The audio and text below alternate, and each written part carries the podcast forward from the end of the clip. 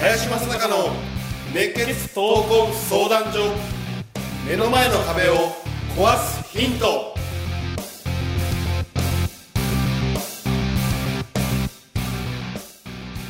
なんである種その公平に体重公平ですよっていうあの、まあ、イベントみたいなもんですね。計量っていうのはお互い体重公正にやってますよ。であと水分で落とすわけですよ。だから最後の最後は水も当然飲まないし汗をすごいかくようなことをしてでササウナにも入ったりとかしてじゃあサウナに入って汗バーってかいて喉乾くじゃないですか。水飲むじゃないですか。でもそれを飲めないわけですよそしそれがやっぱりあのまあちょっと数日ぐらい続けるんですけどもう多分ね普通の人間がまず経験しないようなことしてるわけだから、あのやっぱ地獄見ますよね。えそれってじゃあ体重落とそうって言ってさっきの70あ85キロぐらいから、は普通に脂肪を落としていく過程と、はい。そこからまた水分を落とす過程はい。水分抜く過程になるんだ、はい、はい、そう水分抜く過程は大体試合前のどれぐらい？まあ大体究極で3日。え。それ以上だと1週間かけてとかあったんですけどちょっとずつちょっとずつって、じゃあやっぱりちょっとずつちょっとずつでもやっぱり体はやっぱりどんどん免疫とか落ちてるんでやっぱすごいしんどいんですよ。ちょっとずつ落としていったら。あのいやでもあと3日あるんかってなってでもその3日間がもうすごい長いんですよそれだったらもうあの体から汗が出やすくなるあの下ごしらえじゃないけどそういう下準備して3日間でスパンと落とす。一気にじゃあ7キロぐらい落とす。一気に。まあそうですね。だからずあのバーって落として落としきって何も飲まなかったらすごいしんどいじゃないですか、である程度多く落としてちょっとあの戻してでまたバッと落としてちょっと戻してみたいな繰り返すんだ。水飲まないっていうのがあのすごい苦しいんですよ。やっぱ飲みたいから。だからなんだろうこうこんだけあったものがこんだけ減りました。じゃあこんだけ戻したら何の意味がない。何の意味もない。こんだけ減らしたんだったらじゃあここまで戻そう。でこんだけまた減らしてここまで戻そう。でここまでいったらもうクリアみたいな。でもじゃこのクリアしてる間はもうあのもうすぐ計量だよっていう状態なんでなるべく短くする。じゃないともう生命の危機の状態なんでそんだけ水分落としてるって。そうすごい大変です。えこれじゃあ前日のあの計量を終えてからははい。食べれる、そう食べて飲むんですけどもうめちゃくちゃ胃袋も小さくなってるんでまずはゆっくりゆっくり、えーあの戻していくんですけど最終的には6時間で8キロぐらい戻りました。ねええー、えそうなんだ、はなるほど。じゃあ計量してる段階ではもう死にそうなギリギリぐらいなんですね。ギリギリぐらい。まずその寝れないし。でエネルギーも全くない状態。えー、な全くない。普通の一般人よりも体力ないと思います。階段自分の力で登れない時もあったし服も自分で着れなかったし。へえでそれがまだ試合でパフォーマンス出さなあかんからそこの戻しも結構重要なん回復もすごい考えてやらないといけないし。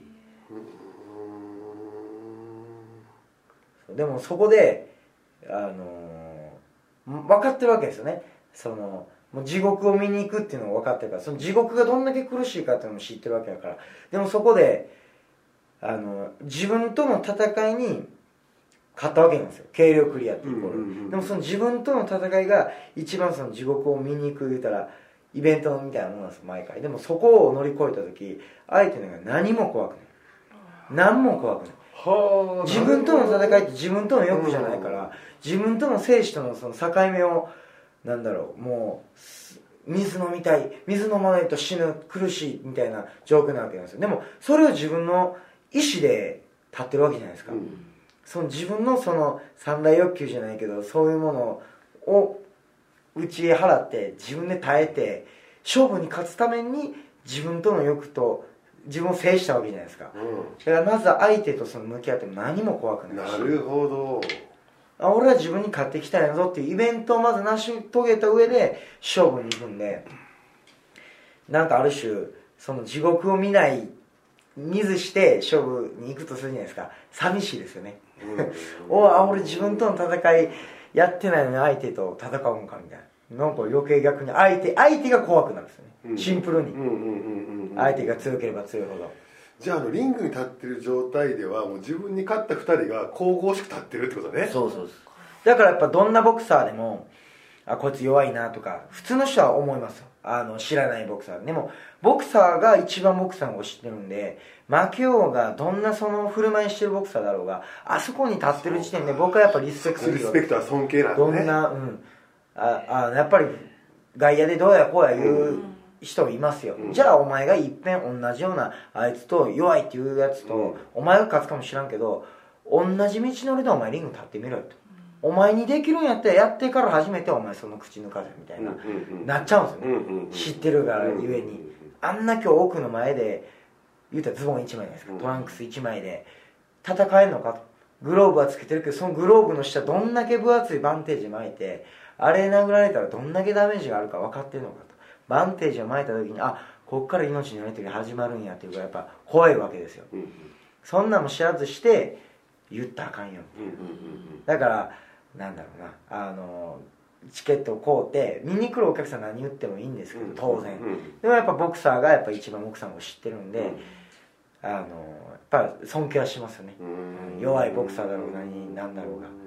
そう。結構やっぱね結果出しないボクサーだろうが大変な道のりをクリアしてあそこには立ってるんですよ。なるほど。だからなんか最近たまにその軽量をパスできなかったっていう相手にめちゃめちゃ怒ってる格闘家だとかボクサーとか見たけど、はい。はい。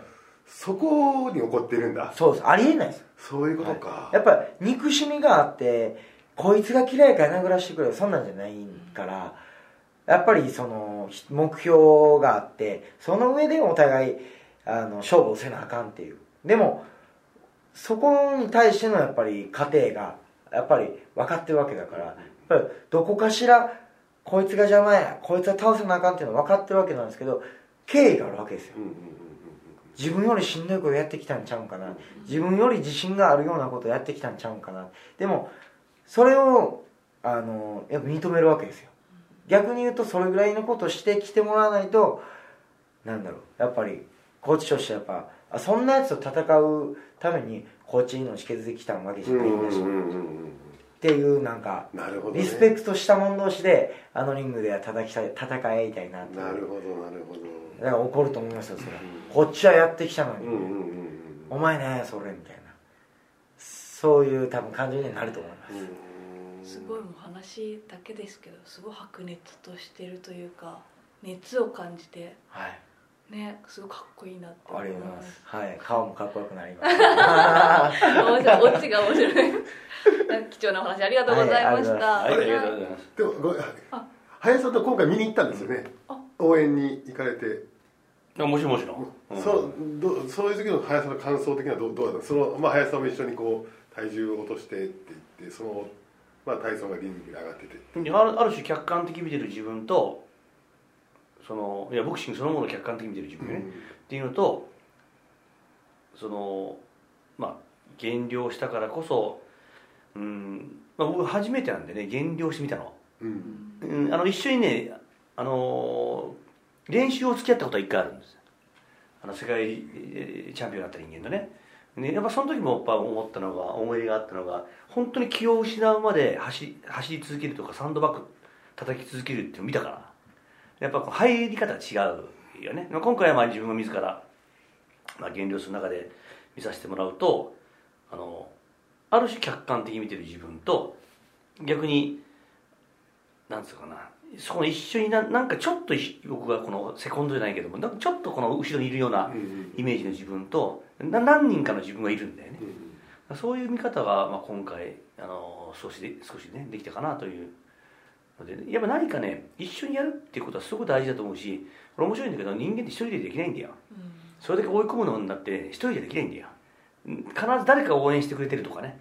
誰かの何かのサポートがあって初めてまあ人間っていうのは奮い立ってでそこに向き合える。だからまあ自分との戦いといえどもこれ誰も見る人いなかったらねしないからね、うん、だから人間っていうのは面白いんだけど自分以外の同じカテゴリーのね人間っていうそういう生物がいるからこそその幸せ感を味わえるっていうことをいろんなことをやればやるほどなんかそこの共感が得られるみたいなね、うん、だからどういう世界でもやっぱ真剣にやればやるほど面白い、うん、でも中途半端にしかやらない人間が今増えてる中でねこうやって本当にストイックに自分自身を本当に削りながらねやっぱりそのパフォーマンスを上げていく真剣に生きていく自分の命の使い方が分かってるような僕は人間って羨ましいと思うし逆に幸せだと思う、うん、っていうのをまあ今回はね、まあ、少しねあの一緒に体感できたかなという気はします。でも今の話はですねビジネスパーソンにもかなり役立つ話ですよね、うん。どうもありがとうございました。はいありがとうございます